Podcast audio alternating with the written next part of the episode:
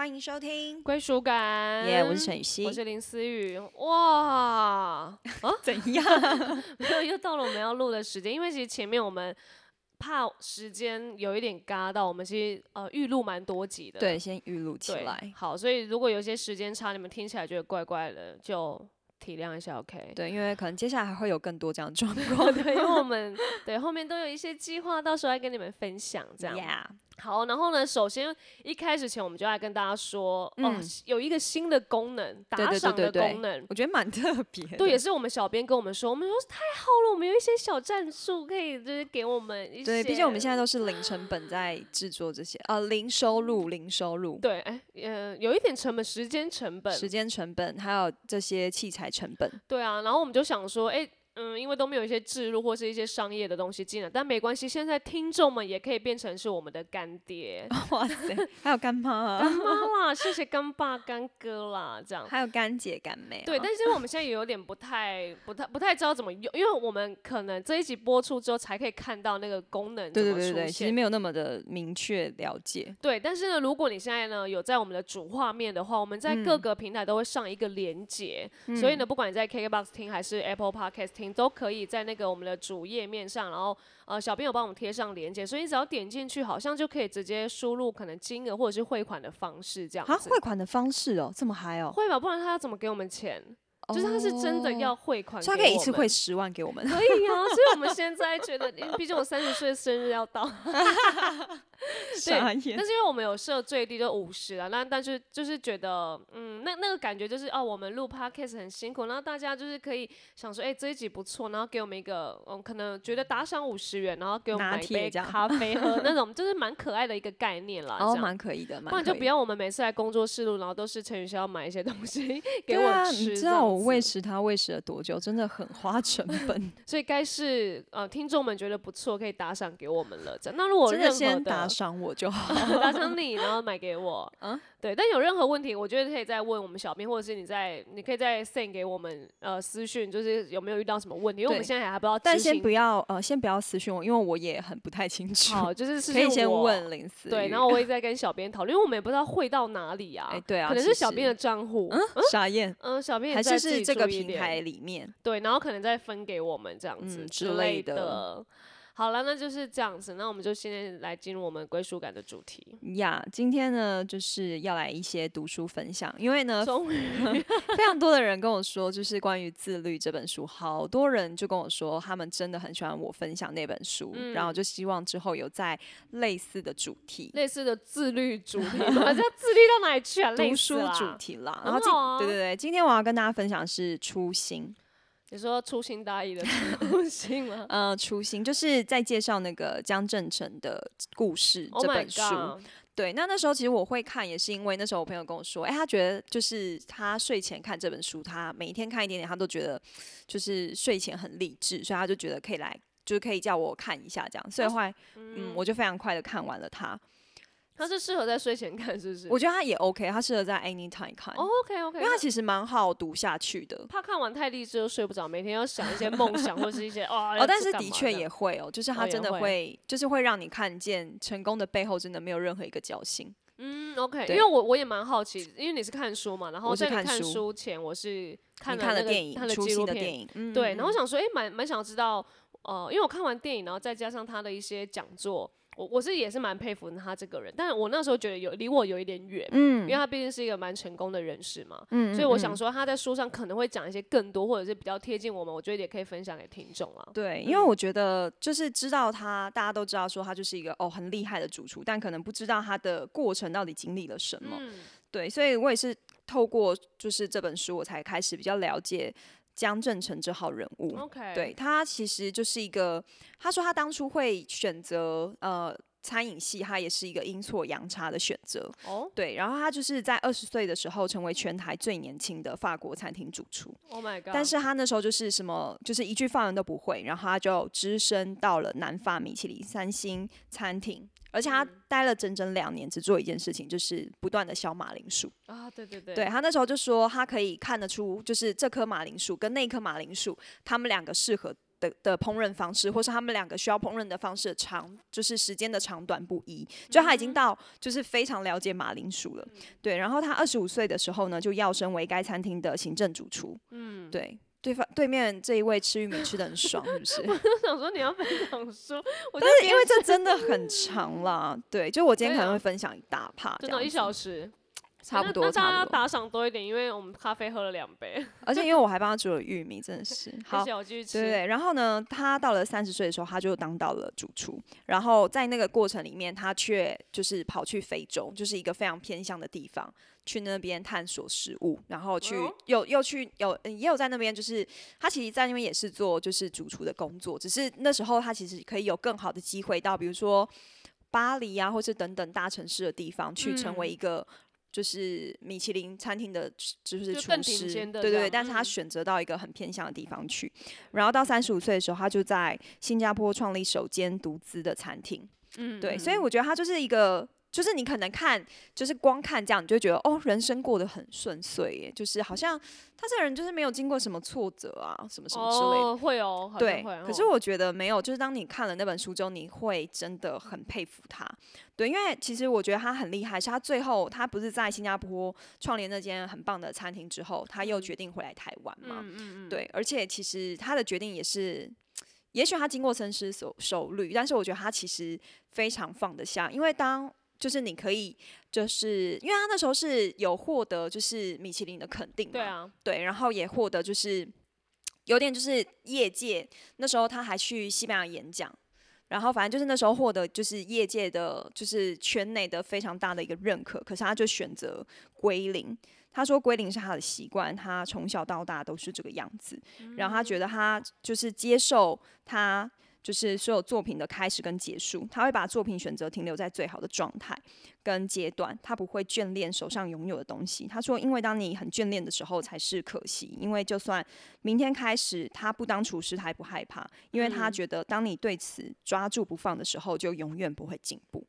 所以他是对自己要求非常高，因为那时候我在看他的书，他说他那时候一句法文都不会，但他就是一个字一个字这样硬背。嗯，我记得他的老师好像也人蛮好的，他有提到吗？他的那个有，他有提到他的，因为主就是主厨两兄弟嘛，对不对？哥哥他那时候他就说，哥哥跟弟弟是作风完全不一样的。哥哥就是非常 nice 啊，然后可能在你休假的时候会带你去看一些，比如说艺术展览啊，或是带他去逛一些，比如说郊区啊那种地方。他觉得。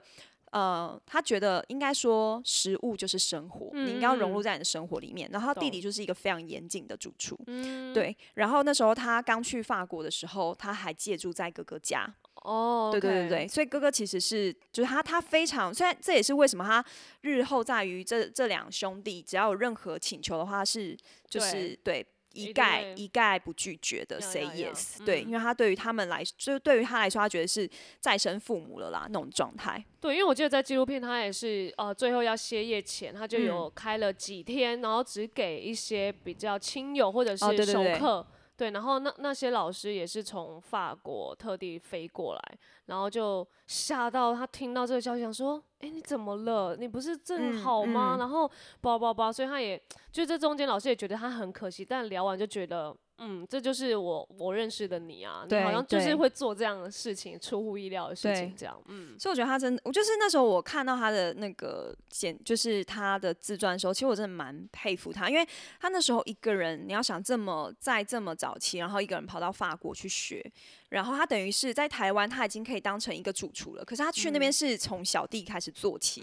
可是他愿意就是为了追求梦想，他愿意从零开始。然后他那时候就是因为他等于是下班之后，他还要去学法文，因为你不会法文，你没有办法知道就是主厨到底在跟你指挥什么。所以他几乎是睡得很少，然后工作时数又非常的长。然后他说他短短一年内已经瘦了十六公斤，他现在还是好瘦，好强哦。我觉得那时候，可是我就觉得，我觉得他非我觉。我非常佩服他的就是毅力耶，对我觉得就是从他身上看见三件事情，就是学习到就是他有非常可以吃苦耐劳的毅力，嗯，然后再就是他非常清楚自己的目标，完全不会被动摇。就是我觉得他在你要想他在人生这个追求过程的阶段，他可能一定有经历很多名利的诱惑啊，或是他有可能很多，因为其实像是他们在学徒的过程里面，其实很多人是离开的，因为那个环境是非常的高压的。哦，对，对，而且你要想，你两年你都只能削马铃薯，你两年都还是在做大家看为是最轻微的工作，你作何感想？如果你在台湾的话，你可能现在已经就是。就是已经超多，对啊，五星级很多间餐厅的厨房之类的，对啊对。可是我觉得他就是不会去想这些，他就是非常坚持的，知道自己要去的目标是在哪里。然后就是我觉得他也不断的在追求突破跟更好，嗯，因为他我觉得他是一个非常，就是我觉得他是一个非常自律的人啦，又绕回自律，讲回自律，大家对没有听到自律，自己去别集听。对，因为我觉得他就是不会不会迷失于名利，又不会墨守成规。就是我觉得他常常会去想，食物对他而言到底是什么？嗯，料理对他而言到底是什么？为什么会喜欢做菜？就是他有说嘛，他小时候其实会喜欢料理，是因为受他妈妈很大的影响。因为他妈妈就是一个非常会懂料理的人，他妈妈就是只要出去外面吃饭，然后他就可以知道说，他他们他们两个母子俩从小最喜欢玩的一个游戏就是他们一起去外面吃饭，然后猜这道菜加了什么，哦就是配方。好酷哦，佐料新人大主厨游对呀呀戏就是会去 就是刺激他的舌头的味蕾。然后他觉得妈妈就是一个，就是对于他小时候来说，就是家里常常就是五菜两汤啊，这种就很粗糙的那种状态，哦所以他就已经很习惯耳。濡目染了。，对，然后妈妈也会就是去针对每一个人喜欢吃的去做准备，嗯所以他妈妈小时候在他小时候成长这个过程里面，就是他完全是吃的非常营养跟多样性的。OK，然后我觉得就以至于让他对料理这件事情他是非常敏锐的。嗯，而且食对食物应该有点要求跟美感。对，真的有。然后就是，所以他就是在这过程里面，他开始去培养嘛，然后以至于到现在。所以我觉得，其实有很多时候，我觉得在追求你的目标的时候，很多人可能追求到一个巅峰的时候，就觉得，哎，我这样就够了，哦，我觉得我这样很好了。哎、要是他一定就觉得没关系，我就这样就好了、对啊哎然后稳稳的，对不用干嘛。哦、对，可是我觉得他让我最佩服的地方，就是他永远不会停留在现阶段。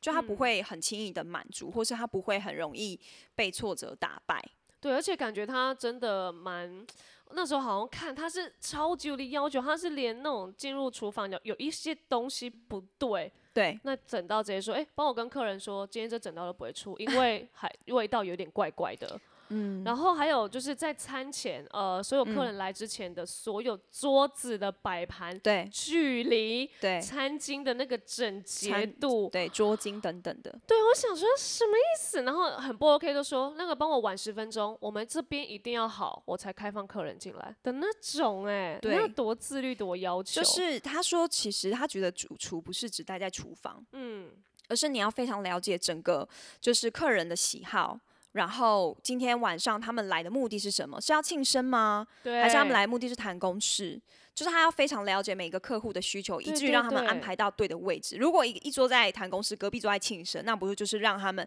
来了这里，然后还是很扫兴吗？哦哦哦对，他就说他是非常在意这个的那。时候好像有演到他们在呃，对于对于一些那种 booking 的人，他们就会很详细问说，对那你们今天几位，然后怎样怎样名字，然后今天要干嘛，是不是就帮你们准备什么？对对然后如果有一些认识的人要插桌嗯。子进来，有一些是真的，哎，我们不行，嗯。或者是真的觉得好，嗯、我呃奶奶什么六十大寿一定要，他就是硬挤出一些时间要空，他们是会有一个行前会议，嗯我记嗯。得他老婆就是一个行政的，对对对对，好像有帮忙他在这一块的，算是。他们是很严谨在开会的，然后又会有一些情绪，就哦，你看针对一个客人的定位，他们有多要求，对，而且他那时候还说，呃，就是比如说从从整个行销到整个就是餐厅的设计，然后到整个出餐，然后就整些这些整个规划，他都必须要明白跟参与。他就是他觉得他主厨不是只是懂料理而已，嗯，你更要懂得怎么样子去经营你这个品牌。哦对，而且他说，就是当客人来 booking 的时候，接电话只会有两个人，一个就是店经理，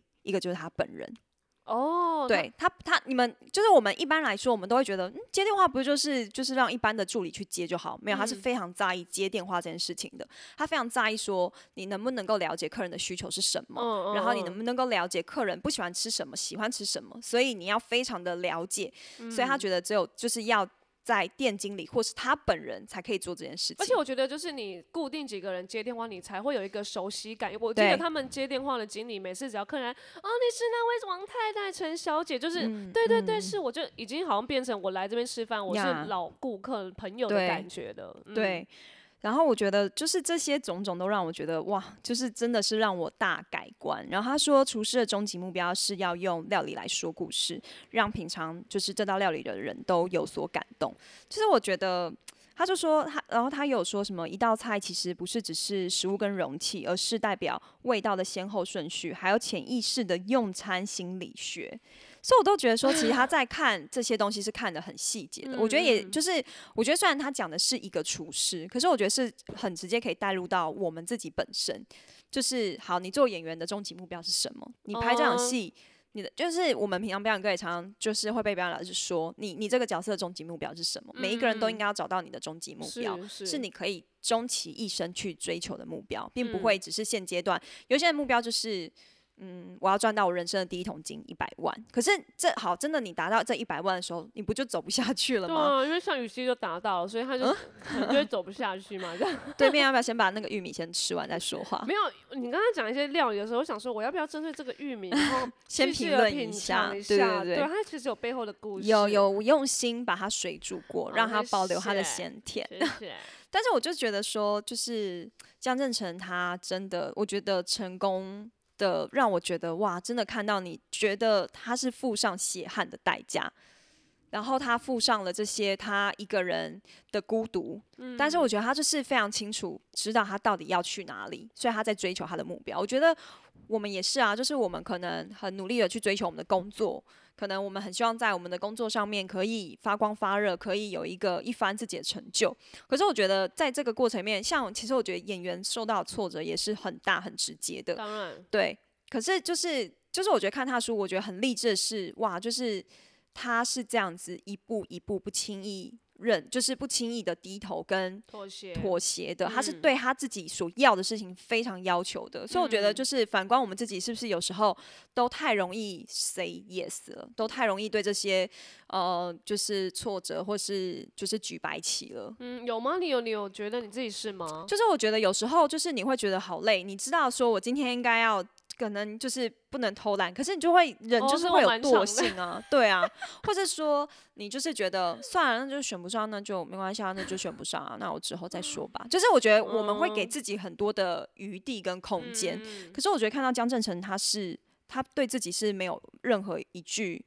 就是有这有什么好怕的吗？对，这有什么好不能够做的吗？尽管再累，嗯他都 say yes；尽管再就是再挫败，他都仍旧会不断的鼓励自己，不是要嗯去看那些环境的挫折，也不要去看那些好像，诶，如果我当初选择怎样怎样，我现在是过得更好。我觉得很多时候你会很常在拉扯，是因为你一直给自己有退，就是保留的余地，嗯你没有给自己一个是你完全毫无。就是会怕啦，会怕离开那个舒适圈什么的。对，所以人就会一直觉得没关系，我先这样，我先这样。OK OK，对，可是我觉得就是在他的身上，我觉得就也看到他对热情，就是他他对于他的初衷非常重要，因为他就嗯说热情很重要。就当你对事一件事情有热情的时候，你就能够超越所有的苦，嗯就是你就不会一直感觉到很疲惫，这只是一个工作什么的。所以我觉得这也是非常提醒我。我觉得很多时候你会觉得疲惫，就是因为你找不到最初的热情，你找不到最初的初衷。嗯，对，可是我觉得，就会看到他，就是不断，就是他虽然在每一个阶段的高峰，就是他没有只是在享受这些的鼓掌，而是他会不断的提醒自己，就是莫忘初衷。所以我觉得那也是为什么他最后选择离开新加坡这个餐厅，因为他说。他那时候就在餐厅里面，他巡视每一个角落、每一个桌子，然后每一道料理，他觉得都很棒了，没有可以再进步的空间了，所以他选择就不要了。对啊，因为那时候吓到想说啊，这还不错的餐厅，然后你竟然在这个时候要终止，然后所有人都吓到，想说是不是里面内部有任何需要帮助，或者是你没有讲的一些呃隐性的原因？但他说没有，这就是他觉得就到这个阶段该停了，他想要再回去，他想要休息一下，然后再再 feeling 一下他的那个生活的东西。在我觉得就是回到你说，可能 maybe 他的热情他需要再找一下，对，maybe 他的初衷他要再找一下，对对，所以我觉得就是他，他就是因为会不断的找回对料理的执着跟感动吧，就不会变得只是在就是炫技，嗯，不会变得只是在哦，我我这个餐厅很有名气，嗯嗯，他不断的会去挖掘很多，他觉得有很多高级料理不是就是你多会料理鹅肝，多会料理那些昂贵的食材，嗯，而是这些如果你连很不起眼或是很平凡的食材，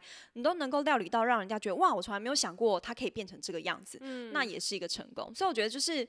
我觉得有很多时候。就是我觉得他的思维是让我觉得很跳脱这些框架的，然后我我也觉得其实不管环境如何，最终的选择权就是在你手上，关键是你自己想要过什么样的人生。嗯，对我觉得就是我觉得也也回归到回归到我们自己，就是当你可以回到最纯净的自己的时候，其实你真的会知道。你应该要怎么做？我觉得有很多时候，当你在这条路上，你可能经历很多的挫败，你可能有太多人的意见的时候，你反而不知道你自己要去哪里。我觉得有时候你要真正的、很安静的问问你自己，说你要的到底是什么。对啊，我觉得也是拿回自己的主控权的感觉嘛。因为如果你真的在一个位置的时候，你可能会迷失，或者是像刚刚你说，会有很多声音，你会想说，哎，不知道我当初要的到底是什么？嗯，哎，那这些名气来了，哇，杂志的专访，然后费用进来了，可能欲望就来了。但是我最后我到底要什么？就还是回到好像自己的主导权就要拿下。哎，我当初为什么选择这条路，我就要为自己负责，以及我现在这现在这条路有点歪了，有有一点迷失，哎。我再可能走回去看一下我前面怎么了，然后你可能想一想，然后再呃回味一下，你就会清楚哦，我现在好像就要停了，嗯，我现在好像就要再走另外一条路那种感觉，嗯，对啊。你知道那时候我看完这本书的时候啊，我就突然有个念头回去看了《美男》，喂，美男就是我第一部拍的。作品哦，然后是五月一号，五月一号是第一部电影，OK，对对对对。然后美男是，其实美男算是我真正出道的作品嘛。然后那时候在看的时候，就是我自己会觉得啊，好可爱哦。没有，因为那那个状态就是非常的 pure，那个状态真的就是，我觉得你人生有很多你的第一次，不管是你第一次学一个东西，或是你第一次呈现一个东西，嗯，如果你有录影的话，我真的很建议你回去看，就是。你的那个状，你自己的状态，我说真的，那个状态其实是你现在很难再回去的，因为你经历太多了嘛。对对对，就是我觉得为，所以这也是为什么小时候照片这么的珍贵，因为你就是回不去啦，那就是你你的你的成长的回忆呀。然后我那时候在看那个美男的时候，我就突然又觉得说。哇，那时候因为那时候其实我是第一次算是真正的加入这个行业嘛，然后我也完全没有任何助理跟着我，我就是一个人去适应这个剧组，一个人去适应要怎么跟剧组的人沟通，或是要怎么跟演员沟通，全部都是我自己去面对。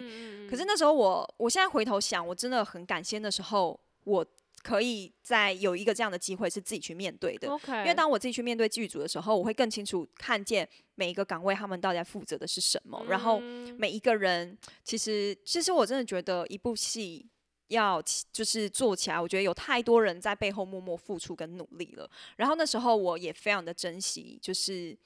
哇，就是我很幸运，我竟然可以第一次正式演出，我就拿到了一个女一的角色。嗯，然后那时候做了很多的功课，然后就觉得说，在那个状态，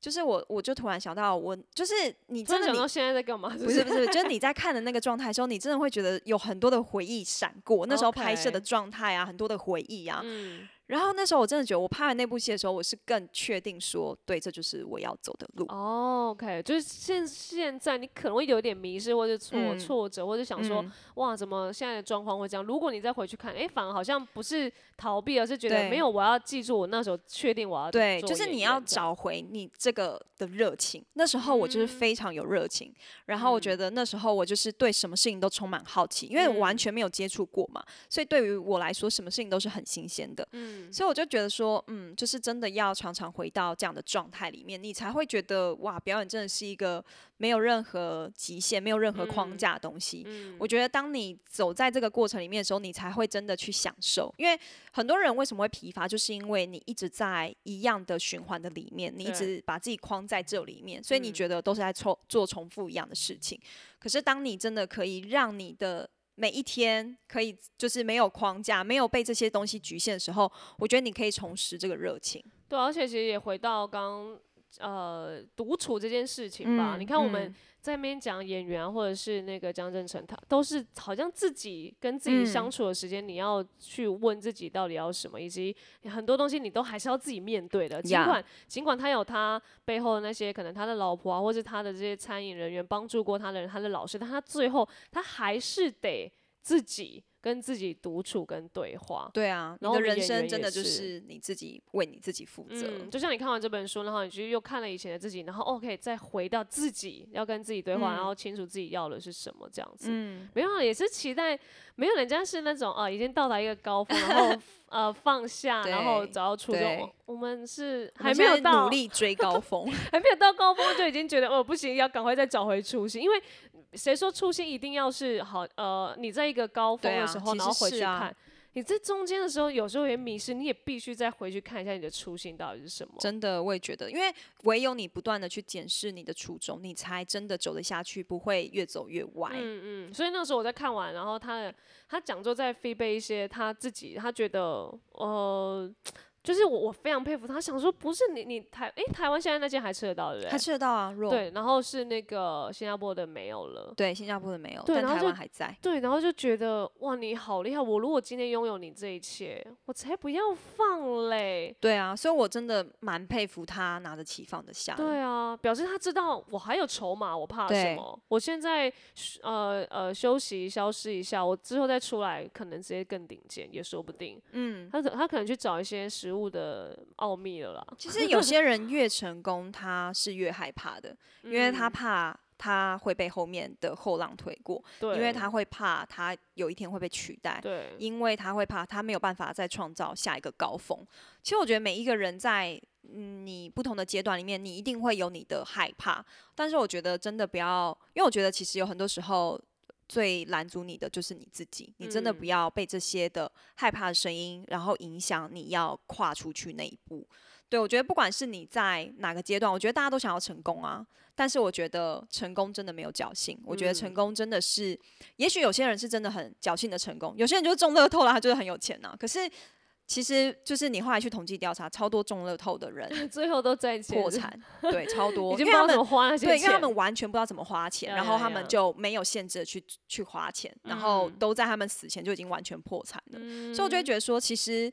有时候就是你真的要一步一步把你的根基扎稳，你在迎向成功的时候，你才不会害怕，你才不会就是直接跌到谷底。对，而且像我们也真的也很怕后面的人会 就是取代我们，或者是哇很多新晋演员啊、主持人什么的，一定都有了。随时，对，但你你要继续害怕这样下去走下去嘛？我我也觉得，哎，其实自己再停下来，然后稳一下，然后沉淀一下再出发，其实也是一个能量的崛起。是啊，是啊，而且我觉得你会更坚定。嗯嗯嗯。好啦，感谢雨熙这次分享这个初心，不知道大家听完觉得有没有找到 自己的初心？对我相信这一集应该大家可以很适合，就是睡前好好听，或是呃边吃饭的时候边听啊。毕竟刚刚我对面这一位已经把一只渔民给啃光了。没有，我是哎，那个书有讲到很多美食的东西吗？嗯，还好。OK OK，因为影像可能比较多呈现。对，那影像想说好饿哦。OK 啦，那希望就是呃，如果大家还要听我们讲一些其他书，也可以推荐给我们。对对对，接我我其实还是有在看其他的书啦，只是因为有些书的内容没有那么好分享，所以我想说我还是会再审核一下怎么样分享给你们。嗯，而且你分享都还是有关自律，可以放轻松一点。没有，因为我自己很喜欢看一些推理啊、悬疑啊什么的这种小说，我就觉得这种小说。要怎么分享，自己还在抓。就让大家带不到，怕带不到自己的对，因为比如说，就等于我讲这本书的故事给你听了，那你可能嗯去看这本书的时候，你就不会有那个梗在了，那个梗就已经被我破掉了。哦，但像这种励志的书，就可以每个人看完都有每个人自己的收获就会不一样对。OK OK，好了，再欢迎打赏给我们，但如果不熟，那不然就下一次再看看有没有机会了。OK，下次听，拜拜，拜。